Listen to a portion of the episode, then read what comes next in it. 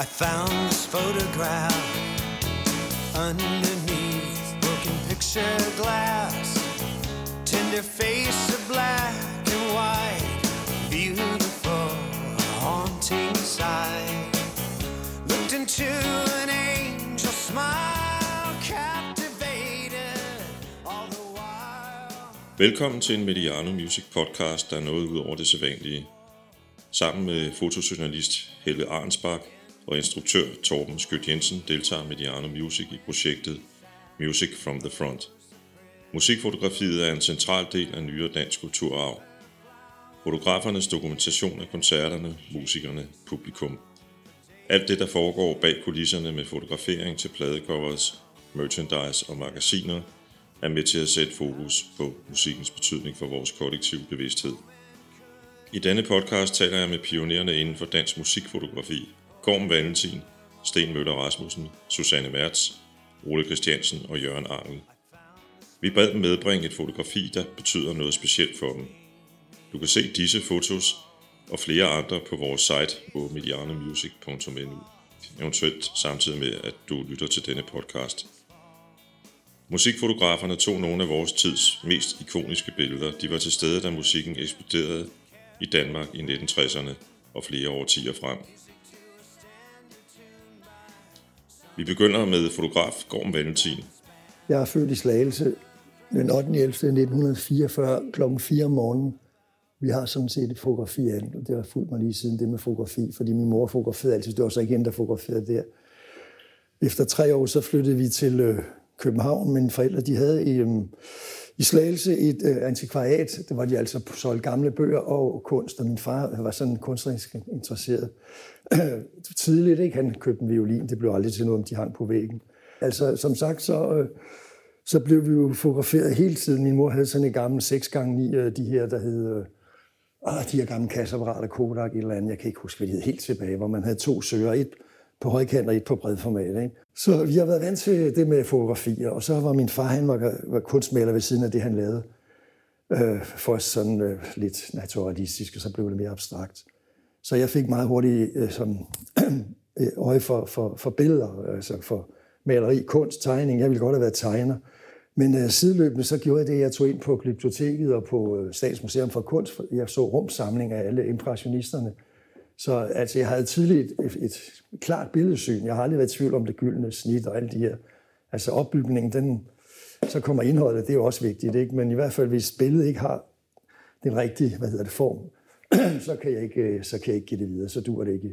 Øhm, der kom også en del fra min far. Øhm, han var jo en rar mand, og, og var som sagt meget kunstnerisk interesseret. Ikke? Og vi hørte jo Gilly og Caruso som børn, og vi havde også øh, de gode, formidable monologer i bureauet, som læste op af og Gissemann og alle de her havde vi på 78, ikke, som vi sad og lyttede på. Dengang var det jo radio og, gammeldags træk op, så blev det senere rigtig gramofon. Men øh, så jeg blev, jeg ved ikke, jeg blev i hvert fald interesseret i musik, og i starten var det jo sådan lidt halvpop, som de andre, jeg kunne huske, vi havde. Når vi var til det her, hvor man blev 14 år interesseret i piger, og så var det jo øh, Chris Barber, der spillede Ice, Ice Cream og Down by Riverside, og så blev lyset slukket, og så håbede man jo, man kunne få lov at, at røre lidt ved en pige, og, og måske også være heldig at kysse hende og sådan noget. Men det gjorde i hvert fald, at jeg blev interesseret i jazzmusik.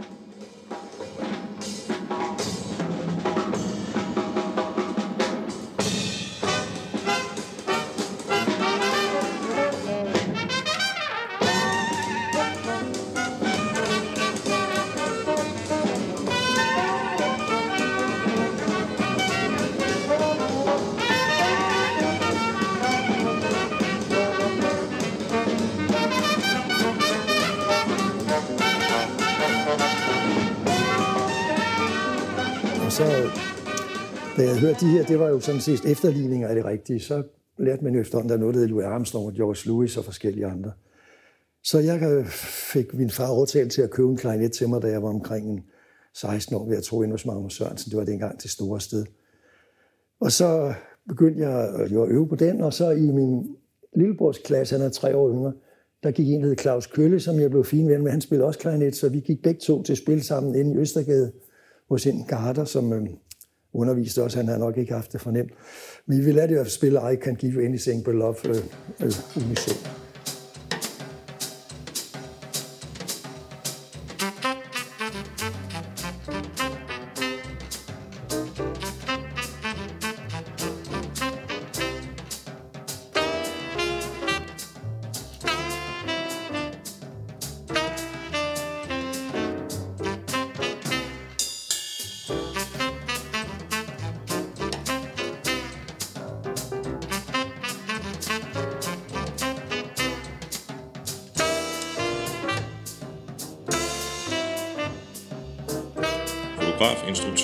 Meget mere Sten Møller Rasmussen er født i 1953 på den københavnske Vestegn.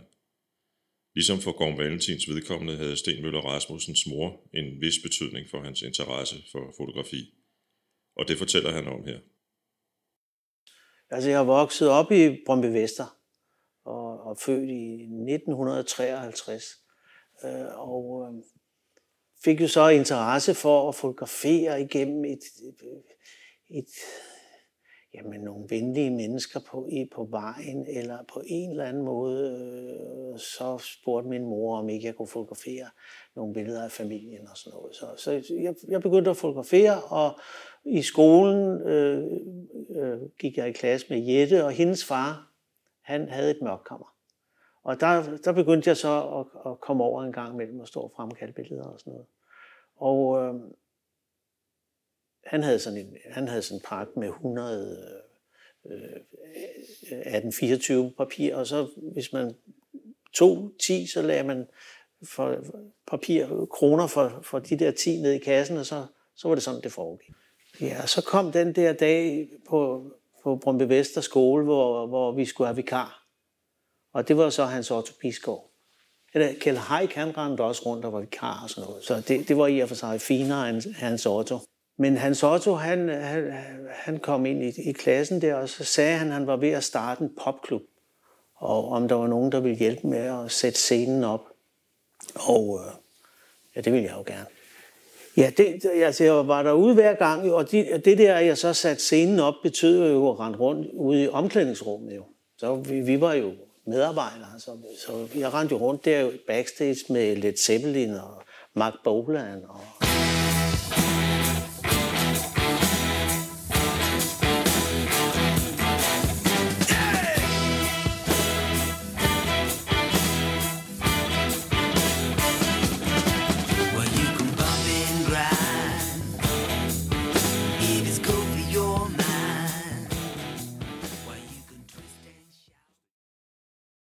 Fotograf Susanne Mertz er vokset op i det indre København.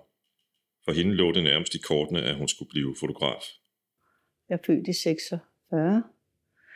Og jeg har faktisk hele min ung barndom gerne ville være fotograf. Først ville jeg være tegner. Min far var kunstmaler, så det lå ligesom lidt i kortene, at det skulle være noget kreativt.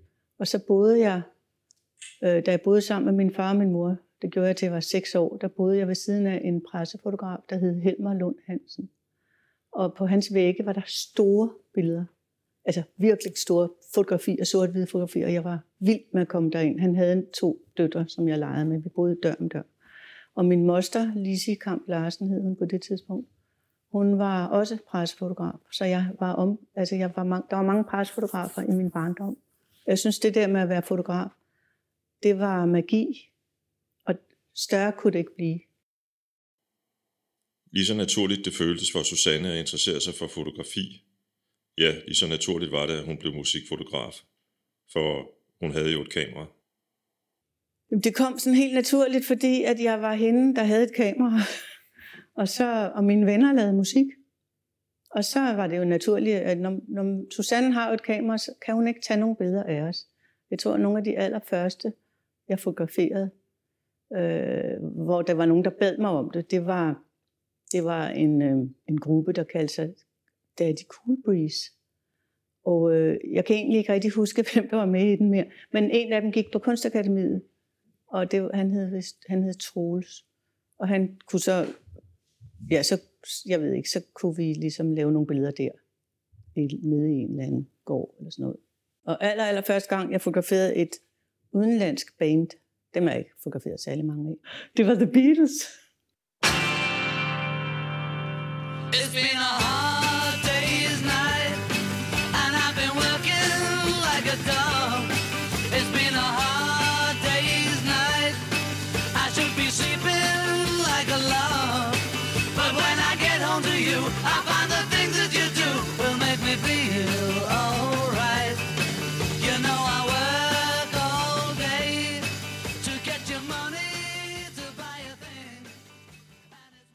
Øh, og der havde jeg et kamera med og sad på formodentlig 30. række og tog nogle billeder, øh, som ikke blev særlig gode. Men, men øh, altså, jeg har billeder af The Beatles. Og øh, jeg var så nervøs for, at der ikke skulle være noget på filmen, fordi jeg var slet ikke vant til at fotografere. Du sidder jo i en mørk sal, og så er der lys op på scenen. Så jeg troede, at den, det var jo film dengang, at den skulle overfremkaldes. Så jeg varmede fremkalderen op til over nogle af 20 grader. Normalt skal fremkalderen være 20 grader. Filmfremkalderen. Og så dyppede jeg filmen. Dengang var det sådan nogle store dyptanke, Og så tænkte jeg, at den skal rigtig have, så der kommer billeder på. Og der kom, den var hård som granit, fixeret, havde fixeret tørret den. Det var forfærdeligt.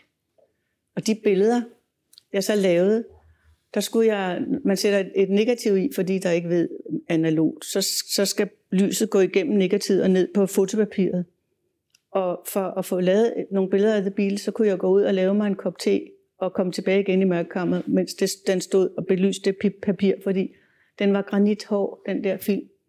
Og efterfølgende har jeg smidt filmen væk, fordi jeg var så flov. Jeg tænkte, den, det må eftertiden ikke finde de billeder, jeg, hvor jeg har dummet mig så meget. og det kan jeg stadigvæk ligge søvnløs om natten over, og jeg har smidt min film med The Beatles ud. Men jeg har tre-fire kopier. I begyndelsen var musikfotografi en interesse for Gorm Valentin. Hen ad vejen blev det til en passion, der har fulgt ham lige siden hans tidligste ungdom. I 1969 så fik jeg et, eller et postkort fra New Orleans fra Claus Kølle. Han var så dernede, hans far boede i Amerika.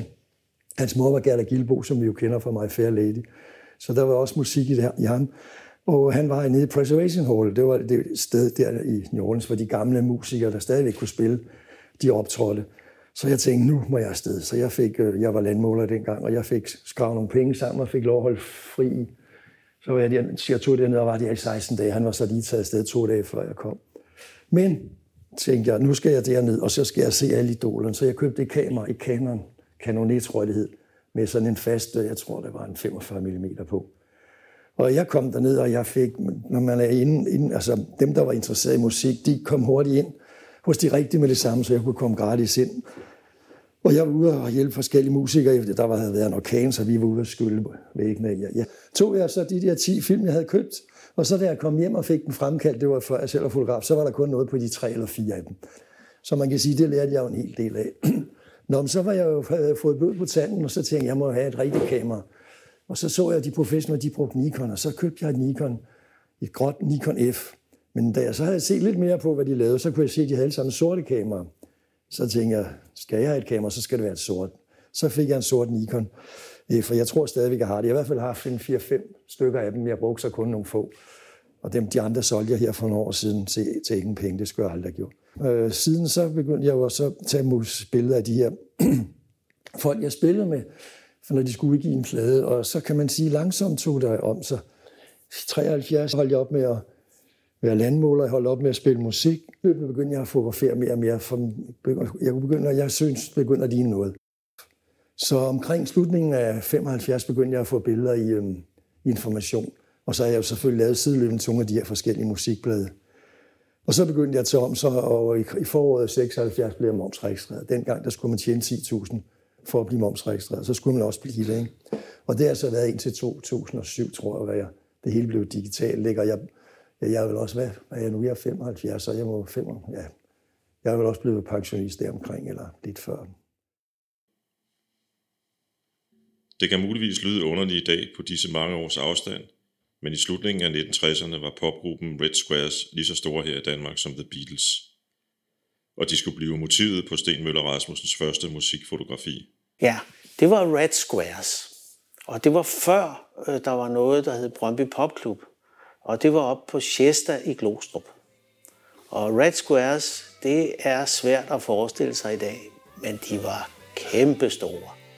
Og øh, der var Ronnie og Georgie, og de sang falset, og jamen, de var meget populære, og jeg kunne godt lide dem. Så der var jeg oppe, i, oppe i, øh, på Chester, og, øh, og jamen, jeg har været 13 år eller sådan noget med mit kamera der, og så så var de, når de var færdige med at spille, så endte man jo op i, i, i baglokalet. Jeg har nogle skidte gode billeder af Red Squares backstage. I det hele taget var der sådan mange øh, guitarister, der kom derude, jo ikke? Øh, altså Jeff Beck og Mick Taylor. Øh, han, han spillede jo simpelthen derude øh, 14 dage før han øh, kom med i Rolling Stones med, med John Mayal's Blues Breakers. Jimmy Page han spillede allerførste gang derude med Yardbirds. Så tager de tilbage, og så går de i opløsning. Og så har øh, øh, Yardbirds en kontrakt om at spille i Danmark. Og den eneste, der er tilbage, det er Jimmy Page. Han samler så de tre andre. Og så kom de igen en gang til i Brøndby Popklub og spillede øh, som Led Zeppelin.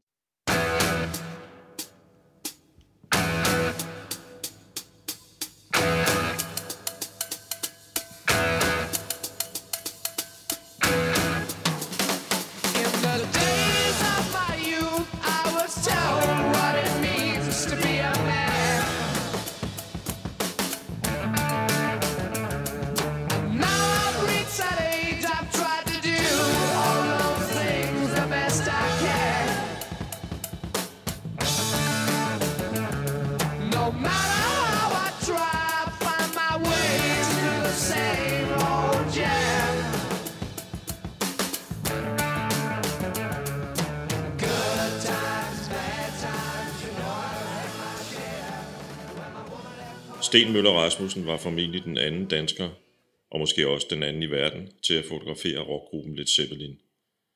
Når jeg siger den anden, skyldes det, at gruppen optrådte i den hedengangne Gladsaxe Teen Club nogle ganske få timer inden, at de optrådte i Brøndby Popklub. I Gladsaxe var den helt unge Jørgen Angel til stede. Jørgen er født i 1951 og opvokset i Kongens Lyngby. Han begyndte sin fotografiske rejse i 1966, blot 15 år gammel, med sit konfirmationskamera, et Kodak Instamatic 100. Det var til et pressemøde i Tivoli med Sonny og Cher. Men det var det frivillige arbejde i Gladsaxe Teen Club, der blev starten, begyndelsen på en lang fotokarriere. Øhm, jeg blev en af de utallige frivillige, der var i teenklubben. Den blev jo kun drevet af frivillige. Øh, og min opgave var så at være fotograf for det øh, medlemsblad, vi lavede en gang om måneden i vinterhalvåret, når klubben kørte. Og, øh, og det faktum, at jeg skulle tage billeder til Teamklub Nyt, gjorde, at Ja, jeg fik det, som man senere kaldte Access All Areas. Jeg kunne gå overalt. Der var ikke nogen begrænsninger. Så det var en rigtig dejlig chance som frivillig. Der var mange af de andre øh, frivillige, de, øh, ja, hvis de var heldige, så kunne de jo sidde i billetsalget eller stå i baren. Og der var også nogen, der måtte tage chancen med at holde toiletterne rene. Der kom mange grupper forbi, som øh, jamen, de var kendte, men de var jo ikke så kendte, så de kunne holde store koncerter. Øh, og mange af dem blev senere meget store. Altså, jeg tænker bare på Deep Purple. Øh, der kom også en gruppe, som kaldte sig The New Yardbirds. Øh, det var så en gruppe, som var opstået efter, at The Yardbirds var gået i opløsning. Og Jimmy Page øh, fandt så nogle andre musikere, og så øh, sagde deres manager, Peter Grant, jamen øh, vi har faktisk en kontrakt på Yardbirds til en Skandinaviens turné. Hvad med, om vi brugte den til at øve os? De havde øvet to gange i London, da de kom til Gladsaxe Teen Club der om eftermiddagen for at se, om de måtte øve lidt, mens de frivillige gik, og han kunne lørte lamper op. Øh, og derfor hed de så The New Yardbirds. Men det var også kun Jimmy Page, der var med fra The Real Thing. Øh, her taler vi øh, september, øh, 7. september for at være præcis, 1968. Senere kom Arden til at fotografere mange musikere, også de største stjerner, nu på første klasse så at sige. Især til de daværende musikblade Go og Vi På et tidspunkt i forbindelse med en udstilling i den gamle by i Aarhus, som handlede om Jørgen Angel, fandt han nogle gamle blade frem og bladrede dem igennem. Og på et tidspunkt i den proces stødte han på et uh, nummer af Go fra 1972, nemlig nummer 43. Øh, der gik det pludselig op for mig, da jeg sad med alt materialet, hvornår jeg måske nok var slået igennem som fotograf. Øh, jeg var i øh, New York, det var en tur, altså jeg var freelancer, så jeg betalte alting selv. Og øh, der var jeg over og lave billeder og interviews med dem, jeg kunne komme i nærheden af. Blandt andet øh, Jay Giles Band og øh, Slade og Peter Frampton, Buddy Miles, Ginger Baker. Mens jeg var derovre, så havde min daværende kæreste, hun havde sendt det seneste nummer af Go over til mig. Og der havde jeg for første gang i mit liv et billede på forsiden af et blad. Det var Ian Anderson, der står på et ben. Det blev jeg meget stolt af. Og der var ret mange af mine billeder inde i bladet. Og da jeg kom hjem, så fik jeg vi unge i hånden, og der var et interview og billeder, jeg havde lavet med en popgruppe, der hed Middle of the Road. Dem havde lavet i London. Det var i samme måned faktisk. Så så tænkte jeg pludselig, nu her, så mange år efter, det må være, det må være der, jeg er slået igennem. For jeg havde jo ikke nogen fornemmelse af det. Jeg havde glæden og begejstringen over, øh, at så mange af mine billeder og historier kunne bruges, men jeg havde jo ikke nogen fornemmelse af, at øh, nu er jeg slået igennem. Det var faktisk først der, mange år efter. Men hvor både Sten Møller Rasmussen og Jørgen Angel havde mulighed for at fotografere verdensstjernerne på allernærmeste hold, var det straks mere vanskeligt allerede dengang i 60'erne og 70'erne at komme til foran scenen i store koncertsale som KB-hallen, Falconer Teatret og Tivolis koncertsal. Om det fortæller Susanne Mertz. Du kunne ikke gå ned øh, foran, på, hvis, altså stå nede foran scenen. Det kunne du slet ikke som pige. Det, altså, sådan har det jo været altså hele mit voksne liv som, som bandfotograf. Når jeg gik til en koncert, der var nogen, der skulle, have, skulle bede mig om at tage billeder. Jeg tog dem ikke af mig selv. Medmindre jeg sad nede på min plads, fordi de, de, de smed en væk. Hvis du var en pige, så blev du smidt væk. De kunne ikke forestille sig, at du var en fotograf. Eller at du havde noget at gøre der. Der var mange, mange af de der drenge og mænd, de kunne stå der i lang, lang tid, inden de blev smidt, ud, smidt væk. Ikke? Susanne Mertz er den første danske kvindelige musikfotograf. Og hun føler, at det faktisk lige fra begyndelsen har været sværere for hende end for de mandlige kolleger. Ja, det kan jeg godt love, men jeg har selvfølgelig også fået meget for æren. Og det er jo, det, det, det er jo både sol og vind har været, har været lige godt, ikke? Fordi mit, mit held var jo så også, at, øh, at mange af mine venner var musikerne. Altså Stig Møller og Skovsen Ingemann og Gasolin, og jeg boede i mange år sammen med Gasolins første trommeslager, som hed Bjørn Ulebjerg. Og, og Bjørn ville jo altid have, have mig med. Og det var slet ikke, man havde ikke, man havde ikke kvinder med. Man havde ikke sin kvinde med, når man var ude at spille. Men det havde Bjørn, han ville altid have mig med, hvis jeg kunne. Og det var især fordi, altså, så skulle jeg jo tage billeder. Ej, tager du ikke med at tage nogle billeder? Jo, det kunne jeg godt. Så jeg har været rigtig meget med, med Bjørns Orkester. Og det har været sjovt.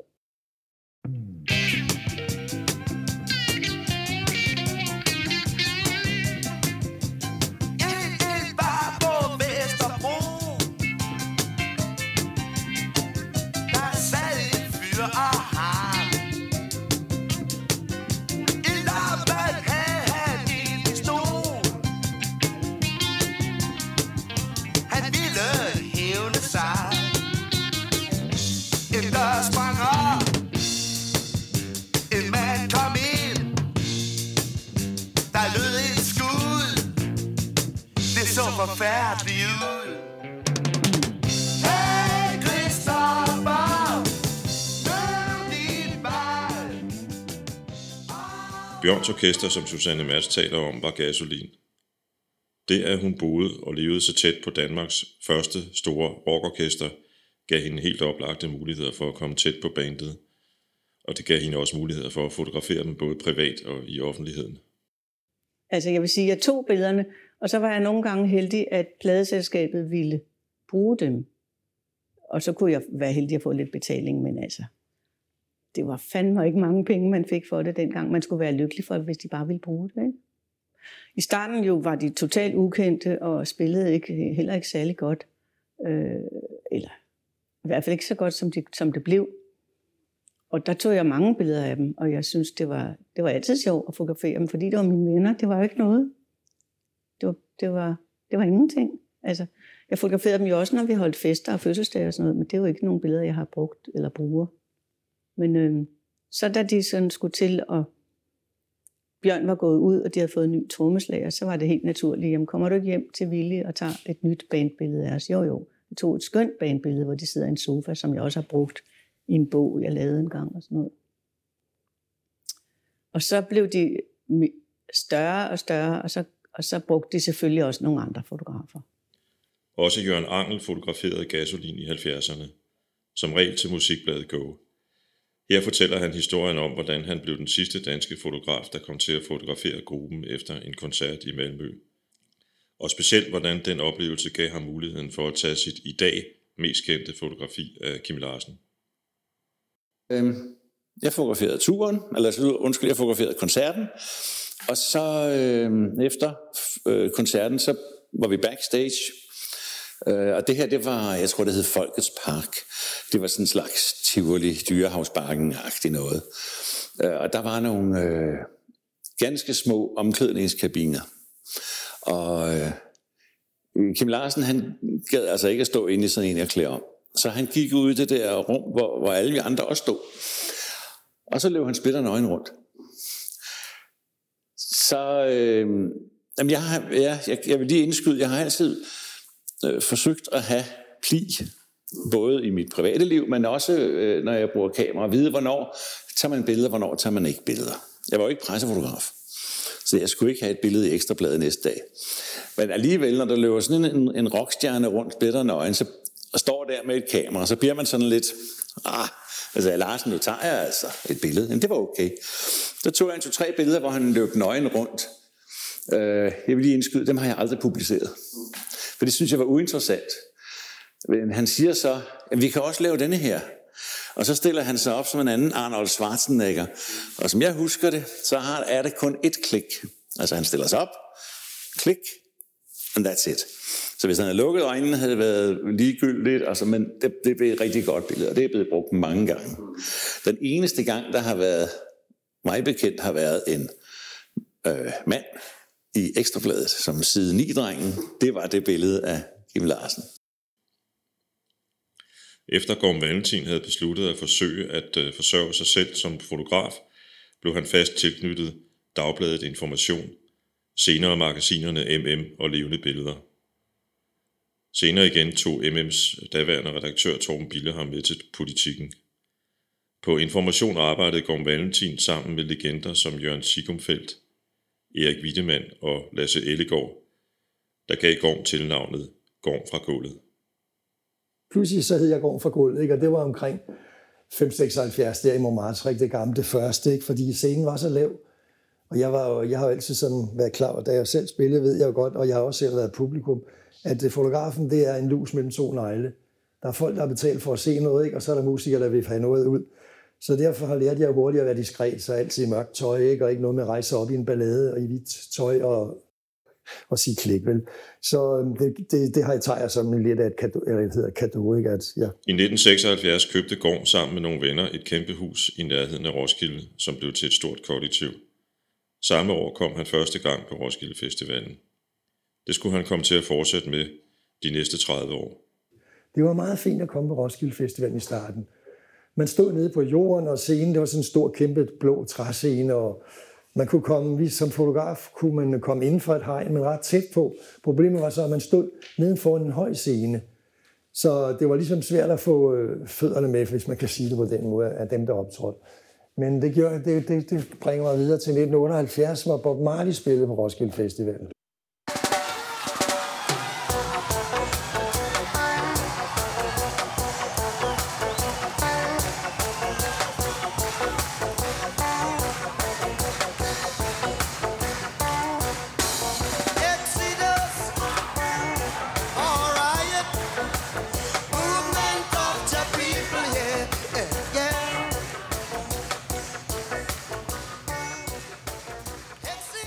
Exodus. også et af to af mine bedste billeder, hvis jeg kan være så fri.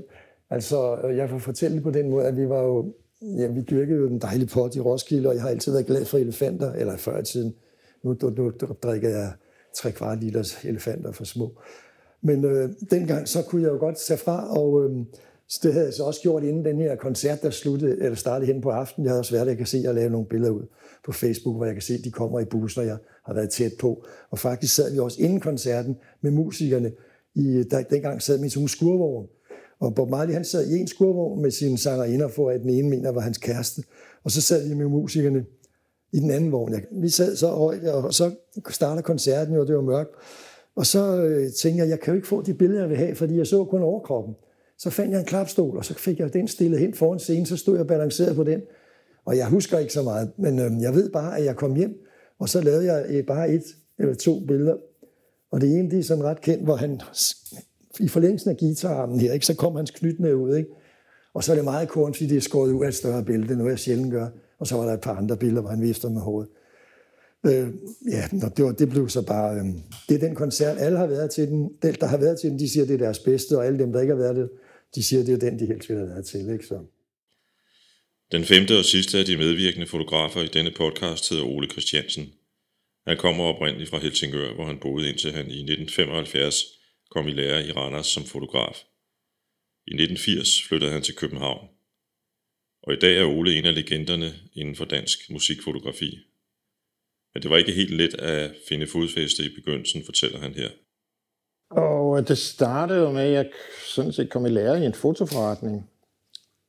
Det var ikke så godt. Det kunne jeg godt se, at jeg skal ud herfra. Men fik købt et kamera og blev bidt af det. Og øh, jamen, så lyttede jeg til en masse rockmusik. Og så, nå jamen, hvor svært kan det være? Så må man kombinere de ting. Det var sgu svært at få hul på det. Men, men det lykkedes så, da jeg ligesom i 82 sagde nu, i år tager jeg til Roskilde, nul fest, kun billeder. Uh, så jeg fotograferede jo næsten døgnet rundt. Jeg sov lidt, men, men øh, fik taget en masse billeder og hjem og fremkalde, og så var jeg så simpelthen rundt på MM, musikbladet, der var dengang. Øh, ligesom som var starten på, på et langt samarbejde med dem. Og øh, uh, jamen, var Billedbladet, de havde jo Kurt Thybo, som kunne se et eller andet der, så han købte også nogle billeder der, så, så var man ligesom i gang. Langt hen ad vejen, så, så var det en kombination af de to ting, at, at øh, dels var jeg til live-koncerter og, og fotografere, men, men jeg synes også, det var lige så sjovt at, at lave opstillede billeder til pladecover og lignende. Øh, og noget af det første, jeg lavede der, det var fordi, at nogle af, af vennerne fra Helsingør, de spillede musik, og de spillede sammen med en, der hed Gry, som senere blev berømt for et rejhop, øh, blandt andet. Øh, super sød. Og, og øh, CBS hed pladeselskabet dengang, en af de store. Øh, bad mig om at lave et cover for hende, og, og det gjorde jeg så. I begyndelsen af 80'erne skulle Ole hurtigt komme til at øh, fotografere danske musikere til pladecovers og pressebilleder og lignende. Det samme havde Susanne Mertz allerede gjort i en periode inden da. Hun er oprindeligt udlært som fotograf hos de legendariske portrætfotografer Sten Rønne og Rimor Mytskov. Men på trods eller måske på grund af sin baggrund, vil hun normalt aldrig op med en idé på forhånd, når hun skulle fotografere musikerne. Fotografiet måtte opstå på stedet. Og mange, øh, jeg fotograferede jo sådan øh, Lone Kellermann og rockbandet og alle sådan nogle. Og der var nogle af dem, de var meget sådan, ej, nu må, er du ikke snart færdig, nu må du da have taget det billede og sådan noget. Og det, var, det generede mig enormt meget, fordi at jeg følte, det var, altså det var fordi, at jeg var dårlig, ikke? men det, var, det kan jeg jo se, nu var jeg blevet voksen. Det var fordi, de selv var dybt generet, ikke? eller de synes det måske også, det var svært at stille sig frem på den måde. Jeg ved det egentlig ikke. Altså, fordi samtidig stod de jo på en scene, når, når jeg tog billeder, når de spillede, det elskede de. I, det, det kunne de ikke få nok af. Har du ikke nogen idéer? Nej, ikke rigtigt. Kan I ikke bare stille jer derhen? Så, altså, så går det nok, agtigt, ikke? Altså, sneakers har jeg fotograferet meget af os. Der skulle jeg aldrig have nogen idéer. Der, der stillede jeg dem bare op. De var jo så fantastiske, skønne at arbejde sammen med, faktisk. Den eneste gang, øh, hvor jeg sådan rigtig har haft en idé, det var, da jeg tog et billede af Sebastian øh, med bare overkrop, og hans øh, medmusikanter i et badekar, som tilfældigvis stod på gaden, øh, inde i en, i en gård. Så kan vi kan ikke smide overtøj, så sætter jeg ned i den der badekar. Sebastian havde det billede. Det har været brugt nogle gange, men han, han, han, han kunne ikke lide det. Han synes, det var en åndssvig idé. Det var det sikkert også. Men der var jeg sådan, aha, jeg har en idé. Lad os da bruge den, ikke? Der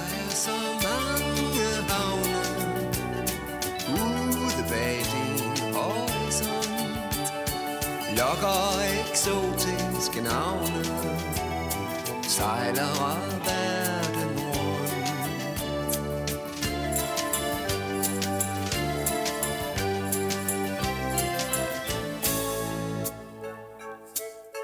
Hjemme på oceaner, flygt i en sikker favn.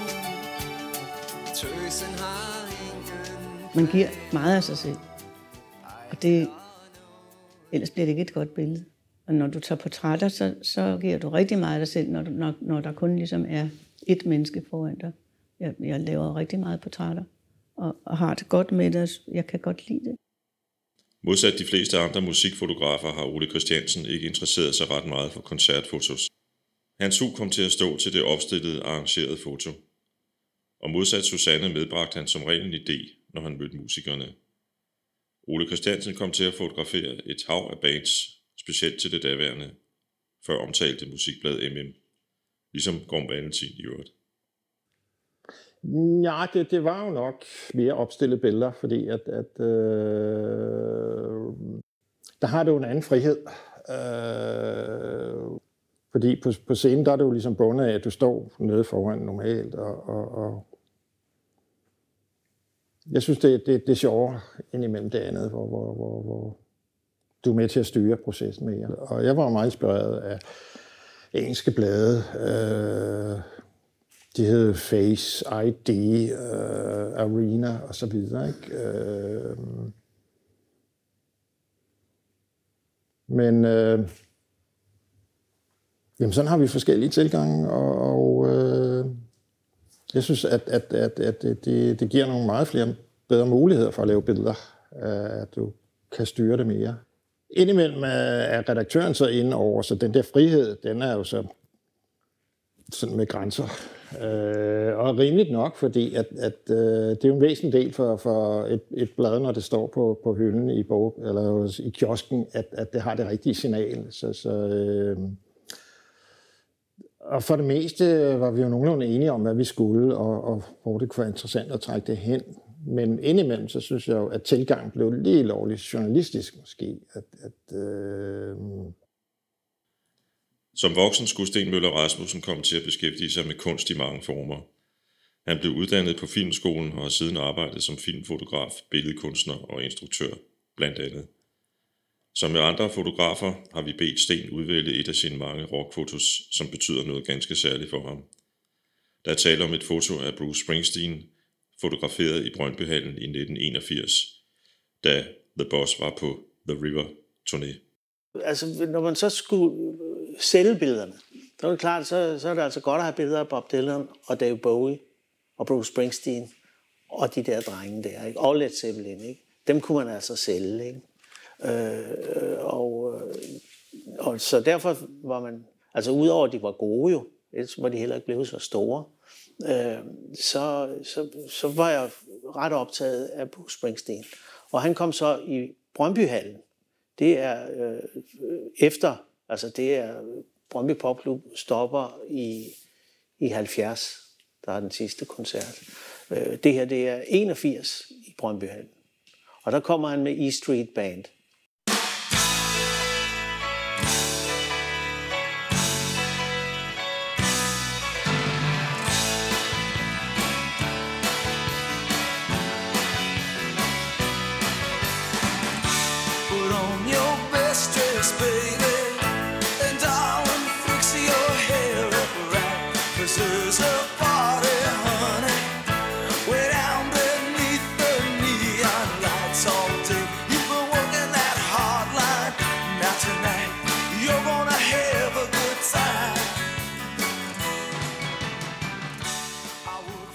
Det er så fordi, at, at jeg synes, der, der er den der gang i, i, i- Bruce. Det er jo et lidt skæv beskæring og sådan noget. Øh, det, er- det er nok energien, der er i Bruce der. Og Clement og, og lyset, der kommer ned. At der er en eller anden energi i det der, som jeg godt kan lide. Og, og, og kan jeg også huske koncerten, for øh, øh, midt under koncerten går han jo ned blandt publikum og sådan noget. Ikke? Han går jo, han, han, og de er jo helt vilde og sådan noget. Han, det, det er sådan, der, der, der, der, nogle gange oplever man et eller andet, når de der stjerner, de kan bare et eller andet. Bowie kan noget, Bruce kan noget, Bob Dylan kan noget. Jeg, jeg fotograferer heller ikke så mange koncerter mere. Det er noget af det sidste, er faktisk det her Bruce. Og der, når vi taler om det der med, hvordan man fotograferede i gamle dage, og så øh, der i 12 skulle jeg så øh, øh, krediteres. Og øh, han skulle så spille om aftenen kl. 8 eller 9 eller et eller andet. Og så kommer jeg tilfældigvis, går rundt backstage nede på Roskilde og kommer tilfældigvis forbi øh, ved scenen, og så, øh, så kan jeg se, at der sidder sådan to fotografer. Og øh, så, så siger hvad, hvad laver I? Ja, vi sidder i kø til Bruce Springsteen. Så, så er jeg jo helt overlegen, så siger jeg jo, jamen, øh, hold op, jamen, jeg kommer igen fem minutter før, fordi jeg har, jeg er afkrediteret. Så siger den ene af dem til mig, nej, nej, du skal sidde her i køen, og når der er 10, så kommer der ikke flere ind. Nå. Så satte jeg mig hen i køen, sad jo simpelthen i fire timer der, og så begyndte de at komme, øh, nogle af de andre fotografer fra store aviser, men de var nummer 11, og de kom ikke ind. Dengang der, der, der købte man jo en billet. Det var egentlig de gange, hvor jeg købte billet, for jeg tror, jeg, jeg, jeg tror ikke, jeg kunne få næse mig en billet til, til den der koncert. Det kunne man ellers ofte jo, fordi man, billederne blev brugt øh, i forskellige blade. MM og Vi Unge og Berlingerne og sådan noget. Som du kan se på medianomusic.nu, er saxofonist Clarence Clemens og Bruce selv fanget i et meget intenst øjeblik på scenen. Sammen med forfatter med meget mere end Neil Ashley Conrad, har Sten Møller Rasmussen udgivet bogen Floden, selvfølgelig inspireret af det album, der netop var udkommet, da han fotograferede Bruce Springsteen i Brøndbyhallen. Bogen indeholder tekster og fotos fra Springsteens USA. Da vi bad Gorm Valentin om at medbringe et foto med særlig betydning for ham, kom svaret prompte. Og han har valgt et foto af jazztrompetisten Chet Baker, fotograferet på et hotel i København. Ja, det er Chet Baker og hans daværende kæreste og sangerinde Wood. Øhm, jo, det var jo så Ib Skovgaard, som jo også var en kendt mand i musikmiljøet, skrev øh, hjemme og alle mulige steder, weekendavisen og sådan noget.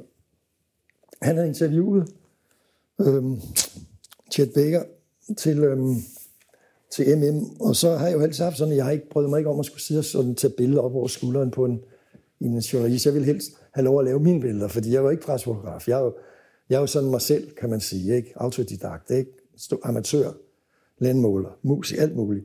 Så jeg, jeg fik lov til at komme, og jeg kommer op på hoteller, og jeg har, der har, har han så lige øh, gjort sig pænt klar til, øh, han skulle fotografere, så han havde også fået et lille skud i hånden eller i armen, eller hvor han nu gjorde det. Han var narkoman, som der ikke var så mange, der var mere, men nogle af de store var. Han var også åben med, at han boede på hoteller, og tit havde han ikke engang horn, så måtte han bomme eller låne et horn. Han havde bare mundstykket med. Men i hvert fald kom jeg der, og ja, han var klar. Der var også en anden fotograf, for, jeg tror for Sydsvenska Dagbladet i Skrevna.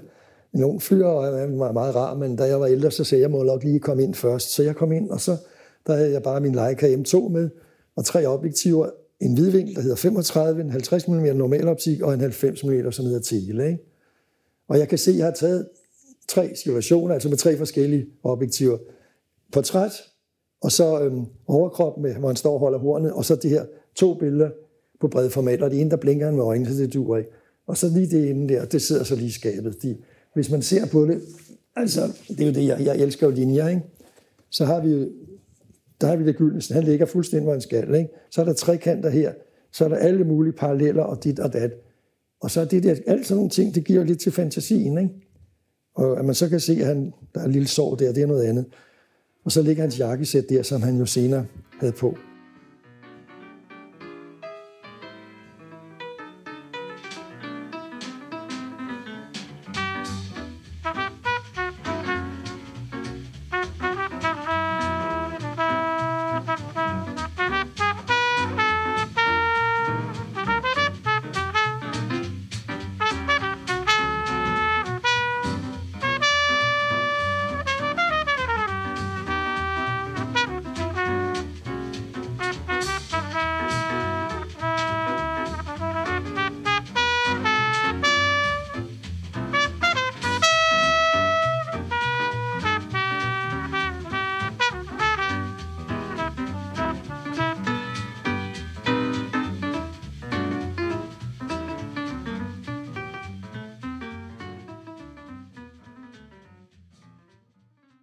Som Sten Møller Rasmussen har Susanne Mertz valgt et foto, der er taget i Brøndbyhallen.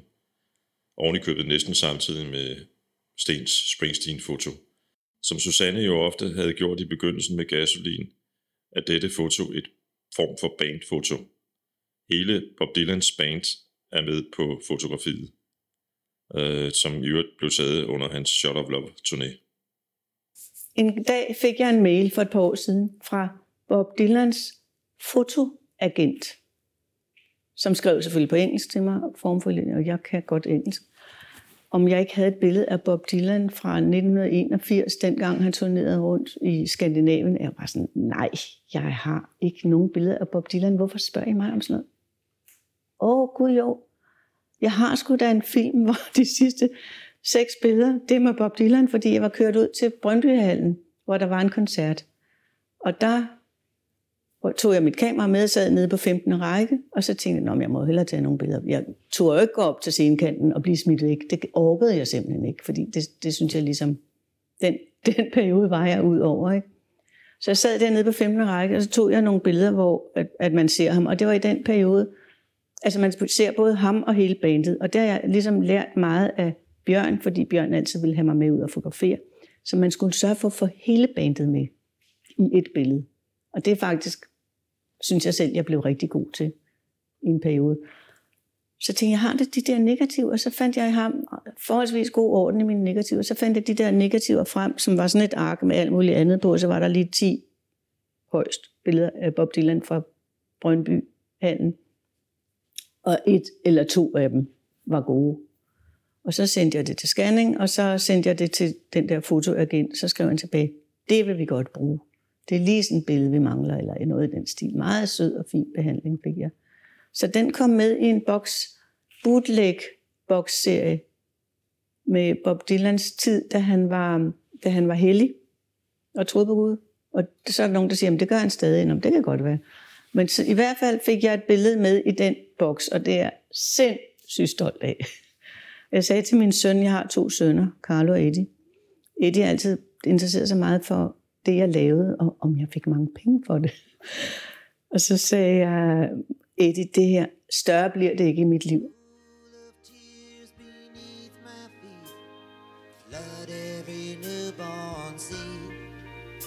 There's a dying voice within me, reaching out somewhere, toiling in the danger morals of despair. Don't have the inclination to look back on any mistake. Like Cain, I now behold this chain of events that I must break. In the Faktisk blev Sten Møller Rasmussen også opfordret til at sende nogle fotos til Bob Dylans management i forbindelse med før omtalte bootleg CD. Det viser at fotografen Jan Persson havde haft en finger med i spillet. Persson var Danmarks første musikfotograf og en stor inspiration for de lidt yngre fotografer. Blandt andet havde han en tæt relation til Bob Dylan efter en fælles fotosession i 60'erne på Kronborg. Forestil dig det. Fuldstændig utænkeligt i dag. Historien om Jan Persson kommer vi tilbage til i en senere podcast så får jeg en henvendelse fra, fra Bob Dylan Estate, om jeg har nogle billeder fra den periode.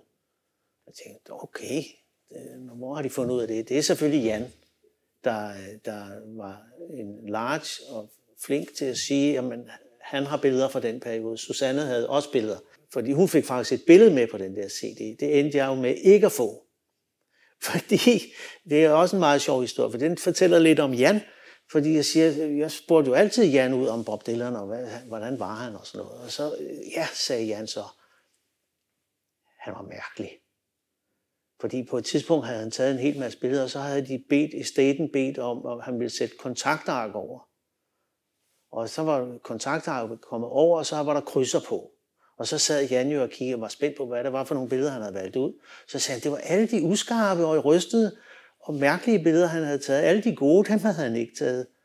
Og så da jeg så skulle sende til, til øh, estaten der, fordi de skulle have nogle billeder, så tænkte jeg, at jeg har nogle gode rystede nogle af Bob Dylan. Dem får de. Men dem vil de altså ikke have. De skal være jernsrystede billeder. Jørgen Angel stoppede som musikfotograf i 1983. Først i 1990'erne kom negativerne ned fra loftgemmerne og fik nyt liv. Det er en stor glæde for Jørgen, at øh, hans billeder stadigvæk kan bruges rundt om i verden. Hans mest kendte foto i dag er ikonisk. Det forestiller Jimmy Page fra Led Zeppelin på scenen, mens han svinger sin højre arm over guitarens gribebræt. Fotoet kan du som alle de andre også se på medianomusic.nu. Det billede, jeg har valgt til at fortælle lidt om, det er det her, som øh, Jimmy Page har døbt The Whoosh Picture. Og øh, ja, det forestiller altså Jimmy Page. Og øh, han har udnævnt det til at være et af de fem bedste billeder, der nogensinde er taget af ham. Det er jeg selvfølgelig meget stolt over. Og øh, han har givet det titlen på grund af den der bevægelse med øh, hånden op ad gribebrættet. Det interessante ved billedet er, ja, der kan selvfølgelig være flere ting, men altså en ting, der er interessant ved billedet, er, at intet på billedet er skarpt. Øh, Jimmy hopper frem, at jeg prøver at følge ham med kameraet, så bliver baggrunden sløret. Han hopper lidt hurtigere, end jeg følger ham, og så bliver han sløret. Og så kommer hans højre arm op ad gribebrættet her med øh, et lyn, og så bliver den meget sløret. Men der er mange, der har sagt, at det her er simpelthen essensen af et rock and roll picture. Og ja, som sagt, så hedder det i dag The Whoosh Picture, fordi det er det navn, Jimmy Page har givet det. Det blev øh, øh, solgt i en øh, limited edition. Det har været i flere limited editions. Men det her, det var en, en limited edition, som Jimmy Page selv lavede, med de der fem bedste billeder. Hvor der kun blev lavet 50 eksemplarer på aller fornemmeste vis på rigtig gammelt barytpapir og så videre. Øh, og så fem artist proofs. Og jeg er så heldig, at jeg har en af de der artist proofs, og Jimmy har en og så videre. Og så er der et eksemplar på The National Portrait Gallery i London. Ole Christiansen har valgt et foto, der blev brugt som forsidefoto på TV2-albummet Beat. Det er pladet med hits som Bag dukkede ruder, popmusikernes vise og pop og kun pop. På coveret, som du kan se på Mediano Music nu, ser man Steffen Brandt stå i solnedgangen med fødderne ude i Vesterhavet og en mikrofon i hånden. Jamen, øh, det er jo en, en, en popsanger i Vesterhavet. Men altså, det var hans egen idé, så man kan jo ikke ligesom, øh, så må det Og øh, man kan sige, at, at pladeselskabet og, og, og direktøren for pladeselskabet, de lagde det jo over til Steffen Brandt og hans øh, udmærkede kæreste, Jodam Kærgaard, øh, som stod for coveret. Ikke? Så sammen så havde de jo udviklet idé. Og, og det var rigtig fint, at, at det var i en snæver kreds, at der ikke var for mange kokke.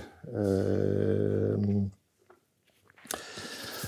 og jeg skal ikke kunne sige præcis, hvad, hvorfor øh, han skulle stå i Vesterhavet, men, men, men, men det er jo sådan set også ligegyldigt, hvis, hvis det er et, et effektivt billede. Øh, det er jo mange gange det, det handler om. Og det var jo lidt sjovt, fordi at, at øh, Hotel Klitten havde jo nogle traditioner med, med rockkoncerter.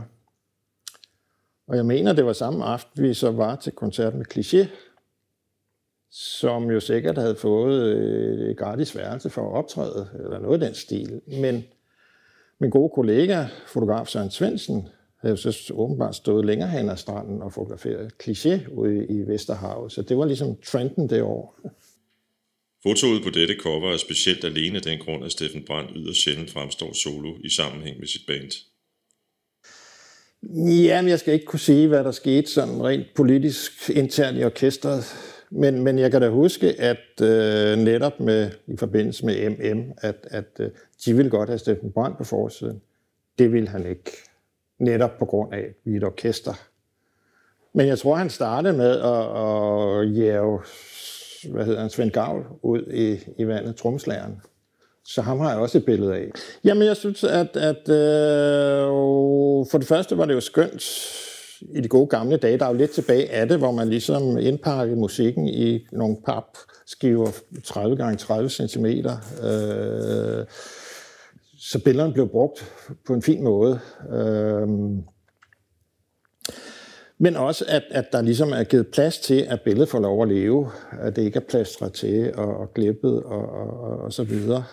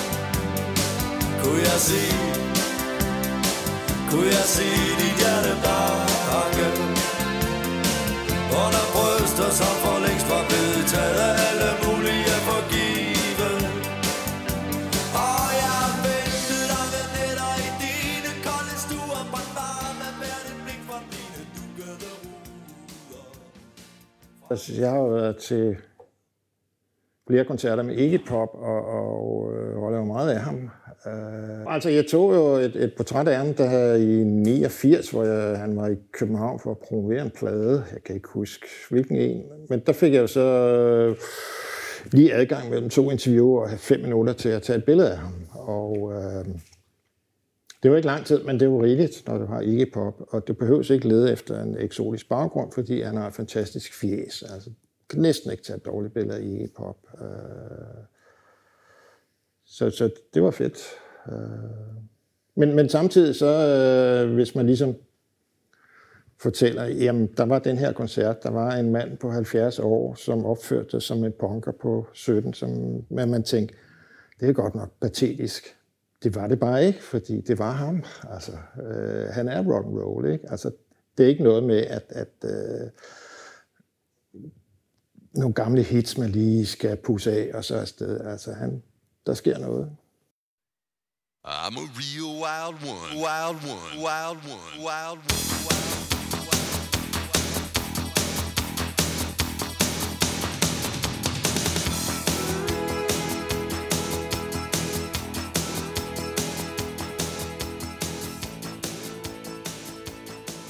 Det var præsentationen af projektet Music from the Front med de fem første danske musikfotografer.